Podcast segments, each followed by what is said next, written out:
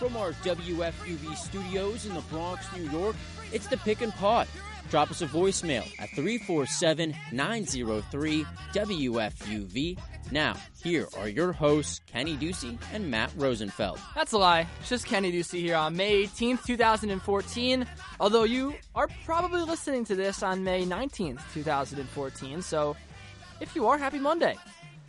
We have Chris Herring from the Wall Street Journal coming up in just a moment. We'll talk about the Eastern Conference Finals, the Western Conference Finals, the Knicks, because they just they always steal the headlines, and you know that's just well maybe it's just because I'm in New York and you might not be, but they do. They steal the headlines. That's what they like to do. We'll talk about uh, Steve Kerr not going to the Knicks and instead going to the Warriors, what the reason for that is, who might fill that void, and just all sorts of things relating to the playoffs. So, you know what? Let's talk to Chris Herring of the Wall Street Journal now, at Herring WSJ, about these conference finals. And, you know, looking back, because he was also uh, watching the Thunder a good amount during the playoffs. So, Chris, um, you know, you, you saw Oklahoma City. Did you eat in Oklahoma City?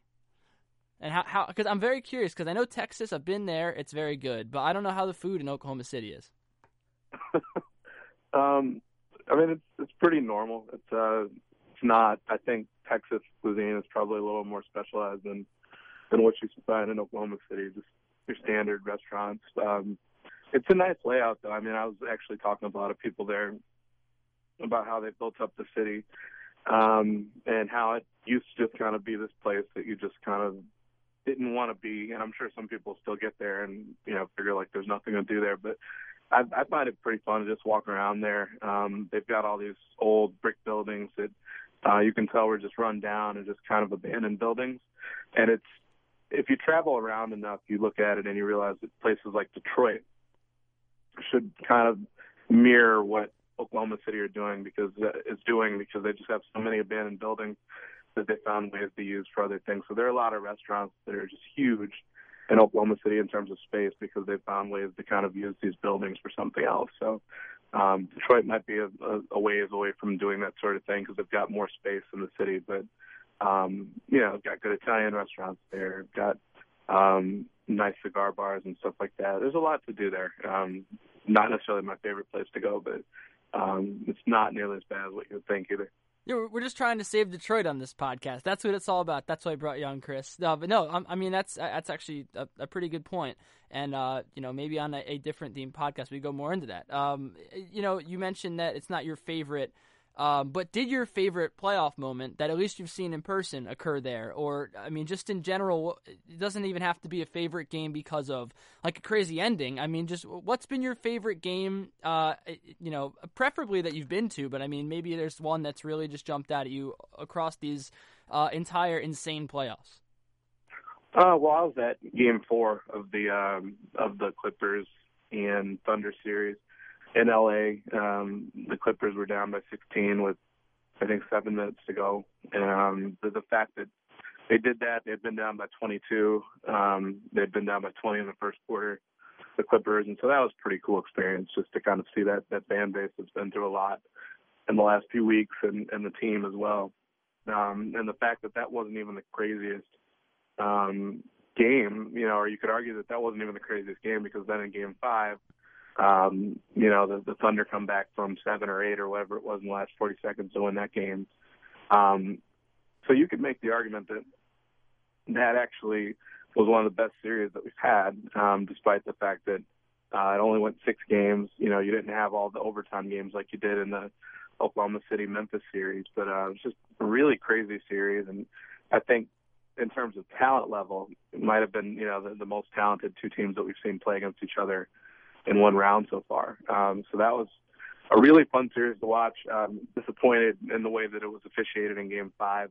I think that the you know Clippers kind of got screwed there a little bit, and I think a lot of us would have liked to have seen it go seven games. Um, and you know I think the Clippers kind of um, were were taken out of a chance there. But I think that series kind of stands out to me as the one that I enjoyed uh, maybe the most, even though you had some that were a little bit um, more interesting just because they had a game seven, and obviously the Portland Houston series was interesting. But uh, I really enjoyed in terms of the ones I've been to. I really enjoyed the Clippers uh, Thunder series a lot. It was fun. I mean, Blake Griffin playing the way he did, and Chris Paul, and just all the the like personalities and skilled players involved in that series. It was very fun to watch. Um, and I guess while we're talking about the West uh, and the Thunder and that series, and you know, it, it, took a lot to get out of that Clippers series.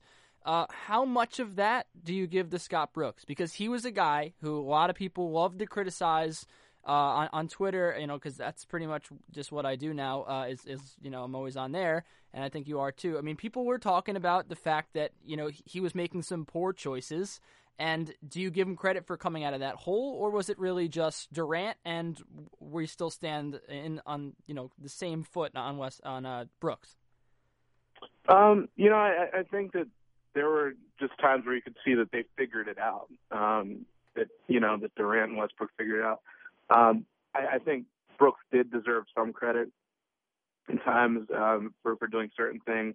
Um, you know, you look up and he, you know, he made a lineup change at one point um, in the first series to implement Caron Butler there instead of uh, Sefolosha against Memphis. And you'd look up at other times and he would play his two point guard lineup to have Westbrook in the game along with Reggie Jackson. So I give him credit for some things, but I, I do feel like it takes him a while to kind of notice that hey, this would be a better spot for Steven Adams than it would be for um, for Kendrick Perkins, or uh, to just look at the fact that Kevin Durant goes four and five minutes without touching the ball in certain situations, which is just really inexcusable in my opinion. But I mean, when you really look back at those games, like I was saying before, Game Five almost felt like an act of God sort of situation, or like act of reps situation, where um, I don't think that was really Scott Brooks as much as it was just something that happened on its own um, that really, really helped Oklahoma State's chances. Granted, they were making a comeback, but um, you know, Kevin Durant had gone three for 17 or four for 17 or whatever it was, and then just hit two or three huge shots in a row to put them in position. You know, Chris Paul fouls Russell Westbrook on the arm. Uh, there's obviously that that play where Chris Paul kind of anticipates getting fouled and gets ready to shoot a three, and you know throws the ball away. And there were just all these plays. I don't really think those were Scott Brooks as much as they were um, mistakes from the Clippers or mistakes from the officials. Um, but I do think he deserves a little bit more credit than what he's given. I think people are slow to to acknowledge when he he gets something right. Uh, sometimes it takes a little longer than you expect to get something figured out or to get it right. But um, he did okay in that series. I don't think it was terrible. I think Doc Rivers had some things that worked when you know putting Chris Paul and Kevin Durant. He took some gambles that worked for him in that series, and um, Scott Brooks is a lot slower to really gamble. Uh, he normally waits until his back is kind of against the wall to make a change. And he's not going to have Serge Ibaka now, so he has, has to make some change, uh, Chris. And the interesting thing I was reading today, uh, uh, one of the San Antonio reporters put a tweet out that you know they're basically um, the Spurs at least are, are, preparing like Ibaka might come back, which I think is a very smart move. Uh, because I mean, uh, it's just it's it seems like a very Popovich move. Just don't assume this guy's going to be out for the series, even though they say he is. Uh, I mean, just given all that's surrounding this series and Ibaka absent, you know, as the Thunder tell us for the entire series. I mean, does that give them? Does that give the Spurs a a kind of insurmountable advantage at, this point?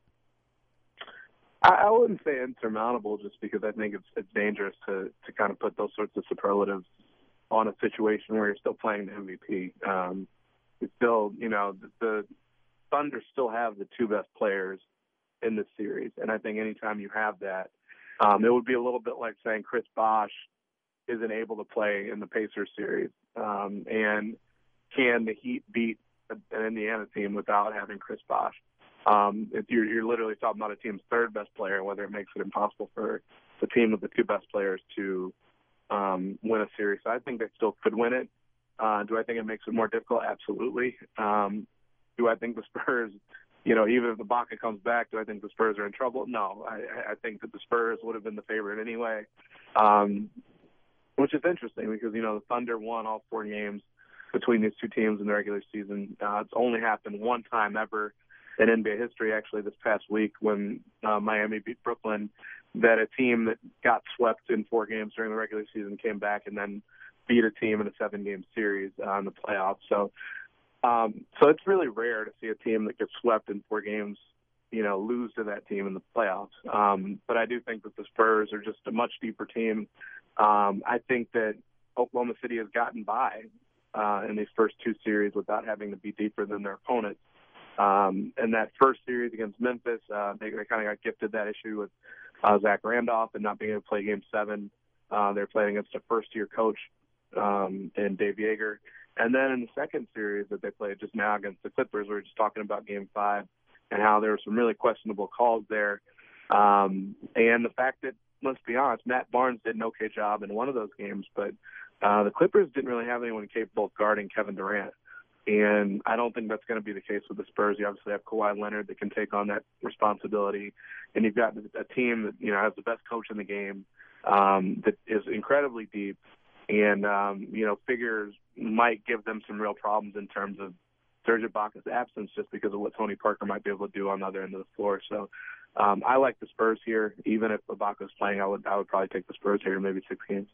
Um, I mean, before we move on, because you mentioned all the way back at the beginning of that answer about okay, well, if Bosh goes out, I mean, David West is not Tim Duncan. As, I mean, that that's for sure, and you know, on the offensive side of the ball, especially. And do you think that Kevin Durant and Tim Duncan wind up matching up with Ibaka out, so Durant moving to the four? And, and how do you see that playing out if that happens?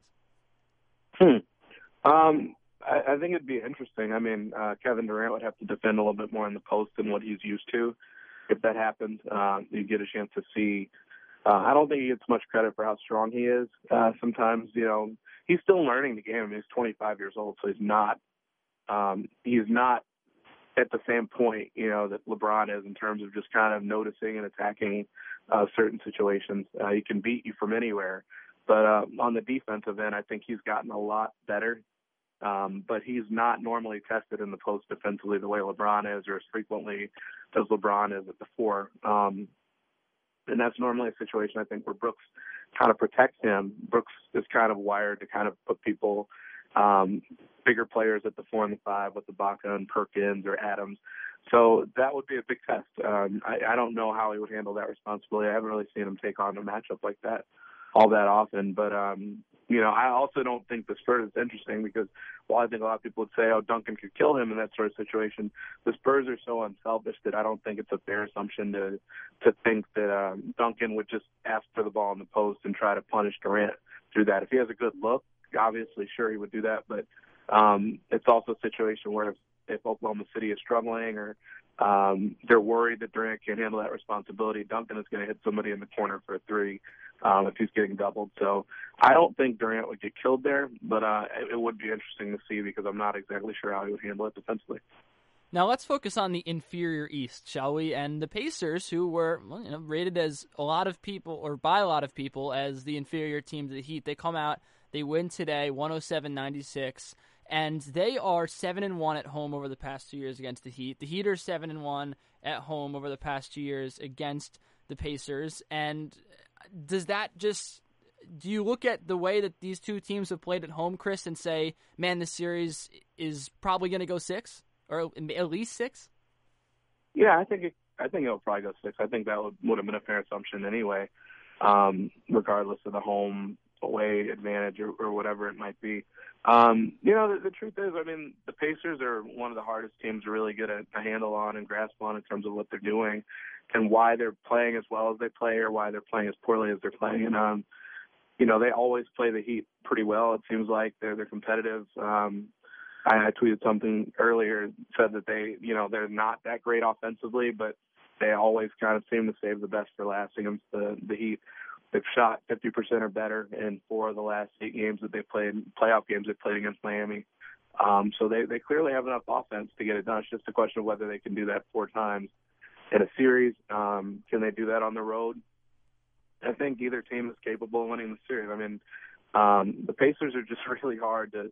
It's really hard to rule them out um, to say that they can't do it. I mean, we we we are all kind of stuck on how poorly they played since February um, in stretches, but they they were really really solid and really impressive in um, in their last series against the the Wizards. And you know the fact that they play defense when they really turn it on defensively, you could argue that they're better than anybody that's left in the playoffs. Um, statistically, that's definitely the case. but just in watching them. I mean, it's one of the few teams that really has a lockdown defense. Um, and to be honest, Miami has not been able to lock down Indiana regularly over the last two LeBron years. LeBron today too was pretty bad on defense. Yeah, he's struggled all season uh, defensively for him by his standards. He struggled all season, um, and he took he took flack for that. He said, you know, himself included, everybody was just uh, kind of a step behind. The Pacers had open shots from everywhere. Not a great three point shooting team, but really were sinking every shot they had today. So this was one of those days. It just seemed like every time Miami would kind of make one of those patented Miami runs, um, the Pacers would come down and hit a three on the other end. They're not going to do that every game of the series, but uh, I am curious to see whether Miami can step it up a notch defensively, like what he's just saying from them. Well, open threes and uh, Dwyane Wade are, are pretty much oil and water at this point, I, I, think, judging from today. And he scores 27 points, Chris, on 12 of 18 shooting. He plays 39 minutes. We saw last year, he kind of pulled a Manu Ginobili in 2013. You know, th- they both did the same thing. They kind of disappeared uh, for stretches, and Wade had, you know, the knee, and he still has the knee problems. But do you think he can sustain a, a 20 to 25 point per game average uh, through these next whatever six games and then uh, carry some momentum into the finals? Can he be there for the Heat every game? Well, just from the sounds of it, it sounds as if his knee is better than it was last season. Um, you know, they're talking about that on the telecast today. Um, and the Heat have had pretty decent rest throughout these playoffs. Um, I don't think he's going to get that in this series and in the next series. So I'm I'm curious now if the Heat make the finals, um, what that will be like because I, I, I get the impression that this series is really going to test him again. Uh, and you look at last year, that's exactly what happened last season is that he really struggled through those first um, two games of the finals because they went seven with Miami with Indiana, and then I think it took him until what was it, game four, where he had some crazy like 32 point six steal performance and was the first player since like Isaiah Thomas or something like that to have that many points and that many steals in a finals game. So I think that that will really hinder them if, if they do end up going six or seven, like you said, and they get a Spurs team to play against, a team that really challenges their depth, of which Miami really doesn't have much. Um, I think that that would be um, a really bad scenario, just because I think LeBron has already kind of put this team on his back at times. Uh, he already seemed to have less in the tank from a defensive standpoint. Um, because let's be honest, LeBron was not the one really sitting out games to prepare for the stretch. Wade was. So um, I'm true. curious to see how it goes over. Um, you know, I, I think the team just seems really lethargic defensively compared to prior years. Um, they've got some some older guys out there that are ready to hang it up. And to be honest, Shane Battier is, is, is like that. Uh, Ray Allen is getting close to that. So when you got those kinds of guys on the perimeter, um, it's hard if you're LeBron to try to make up for all that. It's hard for Bosh to try to make up for all that. And uh, it'll be interesting to see how that impacts them if they make it to the next round. Yeah, Shane Battier is starting to look pretty lame, as uh, rap artist J. Cole once said uh, wisely. Now, Chris, um, you know, we, we talk about all, all, this rest, and the Knicks are getting uh, quite a bit of rest right now. J.R. Smith is playing golf. Uh, I just try to make that transition as easily as possible. We get the news this week that Steve Kerr is now going to coach the Warriors. It was a huge surprise to everyone. But was it a surprise to you? I mean, do you think there was a, pretty clear reason? There were reports that you know Marv Albert uh, had told him that the Knicks was just it was just kind of like a black hole of sorrow, uh, to kind of put it gently. I mean, d- do you think that that's the real reason, or does he look at Steph Curry and say, "Man, this is where I want to be. This is a team that's in the playoffs"? Why, why did he spurn the Knicks? Well, you know uh, that, that last part that you just brought up, Steph Curry, and I'll I'll take it a step further and say Klay Thompson and and those guys too, Andre Iguodala.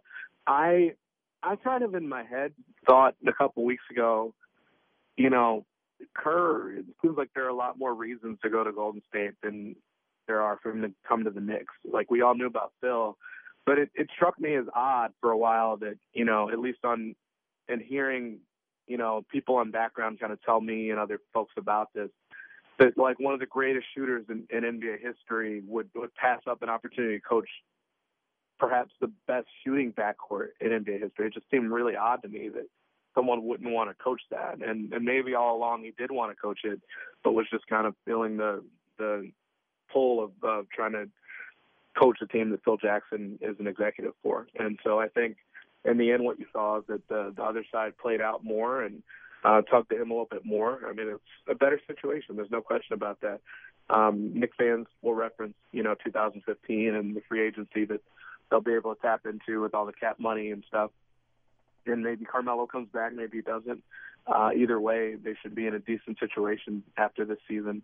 But Steve Kerr is from the West Coast. Uh, that was kind of the thing that seemed like the trump card all along was that he might just want to stay out west. He has a daughter that's in college that you know that he is close with. Um, you know, and he's lived on the West Coast for most of his life, aside from his playing career. Um, so that that stuff all made sense, and you know, it's a team that can compete right away. Uh, might not allow for a whole lot of learning on the job, but I don't think there would have been a lot of time for that in New York anyway, just because it's New York. So I, I understand the decision. I think maybe the reason it's kind of been perceived the way it was. You know, people blame the media for pumping them up. I mean, I think that part of that, I tweeted about this a couple weeks ago too. I think Phil Jackson is very responsible for that too because the Knicks never made it, you know, privately, they never really made secret of the fact that he was their one and only candidate for this job and that they really had to kind of reshuffle the deck once, uh, once it became known that he was going to go elsewhere. So, um, I am a little bit surprised. Was a little bit surprised. You know, I, I thought, especially after um, the Warriors made it sound as if they're going to go in a different direction. I think it's about as surprising that Kerr took the Warriors job as it was that Stan Van Gundy passed up an opportunity to coach the Warriors to go to Detroit. So, you know, I would have put it maybe like 85-15 um, that, that he was coming to the Knicks after after after he had decided the first time that the Warriors weren't going to be the, the, the place to go. All right, so one more before I get you out of here. You look at the names that are thrown around. Besides Mark Jackson, who there a report came out today, it's you know it's still possible that he could coach the Knicks, even though he just signed that I think three year deal with ESPN. It's a multi year deal.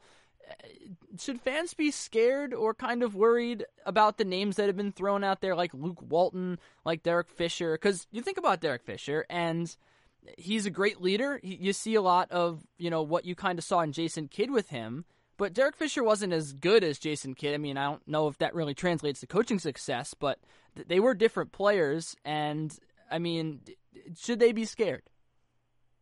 Um, I'll go ahead and say yes. They should be a little bit, a little bit uneasy. Um, I don't think it's time for full out panic. I mean, um, you brought Phil on board you know, and, and a day or two after he was brought on board, there was already speculation of who he was going to bring in as a coach.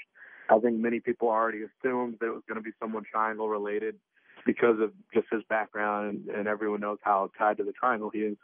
Um, you know, I'll counter part of what you said there, though. Um, well, before I even get to that, Mark Jackson, I, I, I don't think that's going to happen. I've said that all along. Uh, people seem to be most uh, most interested in him but there's not good reason for that. I mean, he, he used to be a Knick. He's from New York. Uh, played college ball in New York, so I understand that. But that at the end of the day, that's really not a good reason. I mean, the fact that he can relate with New Yorkers might be great for the fans, but if that's not putting you closer to winning a championship, I don't understand that. And I, I'm a little shocked at like how many people want that just for that reason. It seems like a really bad set of rationale for that sort of thing. So um, I also don't think that will happen. I, I tweeted about that too the other day. That it, it's pretty telling when less than a week after you get fired from a job, in very very public fashion, it was like the biggest sports story that day. Um, that you are agreeing to a multi-year contract with ESPN to do telecasting work. That, that you, you don't normally take a step like that. I, I know he can obviously get out of that contract if he needs to to take another job, but if that was the case, that he was talking to other teams and that there was like a clear interest from other teams at that moment, don't you think he probably would have just waited to agree to a contract as opposed to just jumping right into one? Um, it, it makes it very clear that the Knicks had no interest in really going in that route, uh, going that route with him, and neither did any other teams. And so, you know, maybe it's just a case of him needing to take a year off.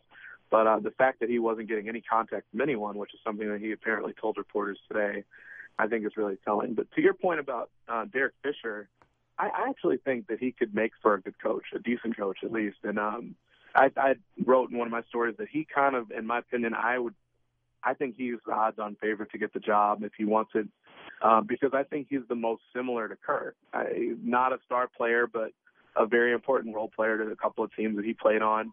uh, couple championship teams he played on under Phil was kind of like this undersized guard uh, that, that fit that system when normally you think about it and it's normally the bigger guards that you know about playing in the triangle system. So someone that kind of made it work despite not being the prototypical player that you saw in those systems. Um, played alongside a great player just like uh, just like Steve Kerr did and Michael Jordan with uh, Kobe Bryant, and someone that is respected and just kind of for standing up for himself and having toughness. And you know, Kerr did that obviously too with Michael Jordan. So I, I think it would make sense. It's someone that's young, it's someone that's inexperienced, it's someone that knows the triangle very well and was a point guard, kind of shooting guard type player um, floor general. And I, I think that's what Phil would want ideally. He wants someone that's young that he can kind of impress his, his own ideas upon and kind of just have a meeting of the minds with. And I think that's what he would prefer. Um, it would be kind of a sexier name. People can relate with that. Fans know who this person is. Uh, it's not someone, you know, the, the other thing is that most people in the triangle system that have gone on to be a head coach have had really poor track records, you know, as head coaches uh, between Jim Cleamons and uh, Bill Cartwright obviously didn't do very well with the Bulls. Kurt Rambis did awful. Um, Minnesota, some of those places. So I think there are very few people that are kind of unblemished already in terms of their records with the triangle. So it would be better to get someone that's young and fresh and doesn't already have like kind of a negative attachment to their name. Um, Brian Shaw, I think you could add to that list as well if he actually has any interest in the job. But um, Derek Fisher is one of the few guys that has like a really good track record that there aren't any negatives attached to already. So if he wants the job, I would think that he makes a lot of sense because he fits the same Kerr mold. You know, he hasn't taken years out and years off since um, you know he's finished playing because he's still playing, unlike Kerr. But um, I think he would make the most sense if that's kind of the type of person they want to go out and get. It sounds like that's your your best guess at this point. Is that that's fair to say? Yeah, yeah, no, I, I think I mean they obviously need to talk to other people between now and when Oklahoma City gets eliminated or wins the finals or whatever they're going to do, but um, but that's kind of what I've heard from from people that um, have any tie to Phil uh, and what they expect. They still expect him to go in that direction, to kind of go after someone that is younger, that he knows that has triangle experience of some sort. Um, you know, will he talk to people that don't have really close ties to that and don't have really close ties to him? Probably. Um, that's you know that that would be a fair assumption, but just like you saw a good candidate in Mark Jackson, you know, someone that otherwise would have been maybe a good candidate in Mark Jackson, not get talked to. And just like you, you don't really hear much traction with the Jeff Van Gundy stuff, even though Jeff Van Gundy is coming out and saying he would talk to Phil if Phil wanted to entertain that. I think if you're avoiding people like that and you're not reaching out to folks like that, it's a pretty good assumption that Phil wants to talk to people that he either knows or that have triangle background of some sort. So I, I think the furthest in that direction that he might go is maybe someone that he doesn't know but that has triangle background and you know maybe like a Fred Hoiberg or something is the one other name that I've heard come up from some of the people I've talked with. Um, you know, Iowa State coach that does know some triangle stuff just because he played with the Bulls right after Phil left Chicago and played for Tim Floyd. But um, that might be, you know, that might be the extent to what he seriously entertains in terms of coaching candidates. People that maybe didn't play for him, but have fast triangle experience from somewhere else. And so that's what I would expect. I still expect him to go with someone triangle related, but um, you know, Phil is Phil for a reason. He might do something that kind of um, jumps out of left field at all of us. So we'll, we'll have to see what he does.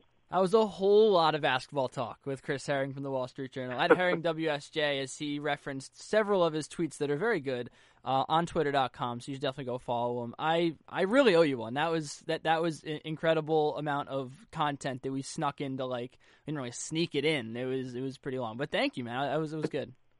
Well, thank you. I appreciate you having me on. So great stuff from Chris as usual. And again, at Herring WSJ on Twitter, go check him out. I think we're going to be doing uh, a few more shows per week, or maybe just one more show per week, or something like that. We'll let you know uh, at WFUV Sports, at Kenny Ducey, at Matty Rose 16, one of us.